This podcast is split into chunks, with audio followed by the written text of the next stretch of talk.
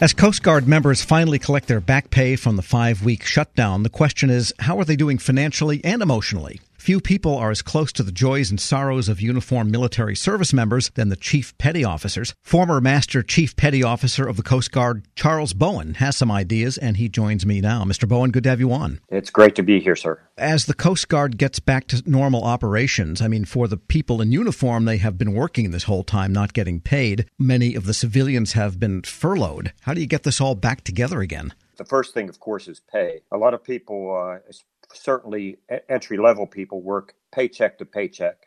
Uh, there's no way around it. I mean, uh, people that are prepared can kind of sneer at them, but these are entry level people that just started in the workforce, and uh, a lot of them don't have the resources to do anything but paycheck to paycheck. So, the first thing to do is get them paid. I know that the uh, Pay Center worked over the weekend. In fact, I'm getting uh, reports because I stay very closely in touch with all this that members are uh, having their pay in their bank account already. Some members. It depends on the bank and how quickly it can be processed, but uh, I think some members are getting paid already. All right, good. Now, the civilian people, the ashore people, many of them were furloughed, and it may be that Coast Guard could go for a few weeks without the work they do, but that gets pretty tenuous as time wore on, didn't it? That's right. Everybody that was deemed non essential was not working. But I can tell you, even from a Bollinger Shipyard standpoint, we have a contracting officer that was furloughed, and it's, it's a huge problem. That person does a huge amount that the public in America probably never sees.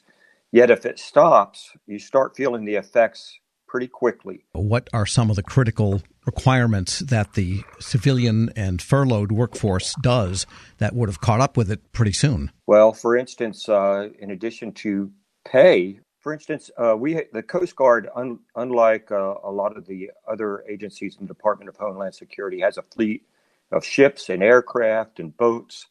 And when maintenance is deferred on those vessels and those aircraft, it can create problems for months in the future and actually a huge expense because without uh, there there there are certain junctures that you have to do certain maintenance and if you don't get that done you have to go back to ground zero. You have to perform depot level maintenance from the ground up. It's a huge operation to undertake and uh, you know when you're deferring all that uh, eventually it's going to catch up with you and what about ship supply and logistics, say the food supplies and fuel and future ordering of all of that kind of stuff? Absolutely. I mean, you can do some of it ahead of time. You can do some of it under emergency procurements. But um, to be honest with you, I have a, a family member who is a uh, an engineering petty officer at one of the Coast Guard stations. Unless they were down to one boat that was still running, this is for search and rescue and law enforcement in his area. Unless they were down to one boat that was still running, they weren't able to get parts or equipment for any of that stuff, which means that the Coast Guard pretty much grinds to a halt, and there's a huge risk that there's going to be a gap in services which can mean someone's life. We're speaking with Charles Bowen, retired Coast Guard Master Chief Petty Officer. And what do you think is going through the minds of those that you dealt with when you were Master Chief Petty Officer, the men and women aboard the ships doing the day to day, sometimes dangerous work of the Coast Guard? What's going through their minds? During the shutdown, they were, I mean, there was a lot of uncertainty. I was getting emails from, uh, I mean, there is connectivity underway now. And so I know a lot of people. I know people that were underway during this shutdown. Their families are on shore. They're getting, because it's not a, a strong connection, they're only getting bits and pieces of what's happening. And uh, they're very concerned for their families. They're very concerned about whether there's going to be money in that bank account that they absolutely need to continue pay their bills or, or whatever. Now, uh, of course, the government's back on. There's a everybody's very happy. Of course, for those that were really pinching pennies out there, I hope that they, and especially those that uh, took out loans. I hope that they use the money in their pay to pay off those loans and uh, don't get in trouble uh, further on by having loans and outstanding debt. That's always an issue, especially with young uh, entry level people that uh, are not used to uh, budgeting. So they're getting their pay, and that's a great thing. They're very happy. Because even if they get their pay, as you said, some of them already have it in their accounts they may have debts and different issues to pay off, which means the back pay could go very quickly before they can start building up to that little bit of cushion to live on. Well, what happened is, is uh, thousands took out loans or were uh, paid advances on their pay by. Uh, there's some banks that really worked well uh, with the with the Coast Guard. There was a couple of them that just deposited. If you were a member of that bank or a financial institution, they just deposited your pay, your net pay, like you like it wasn't cut off. And uh, they the the Coast Guard men and women that took out loans or were in that situation, they definitely need to pay that before they uh, pay anything else. You don't want to uh, start the new year in debt. And when a crew has been through a crisis, what is the best thing that the officers can do to make it better aboard the ships? I mean, the officers were going through the same situation. They weren't getting paid either but nevertheless, they are the officers and responsible for how the crew responds. What should officers be doing right now? Well, it was difficult because uh, we all we all don't want to be, even in retirement, don't want to be critical of any one branch. At least I don't. Uh, any one branch of the government. Talking to your Coast Guard crew and you're a, a leader at whatever that command or wherever you're at, it's it's hard because I mean, there's only so much. Hey, we're Coast Guard. We're going to get through this. That you can. Um, I mean, if that's the message day after day after day, you get message fatigue pretty quickly.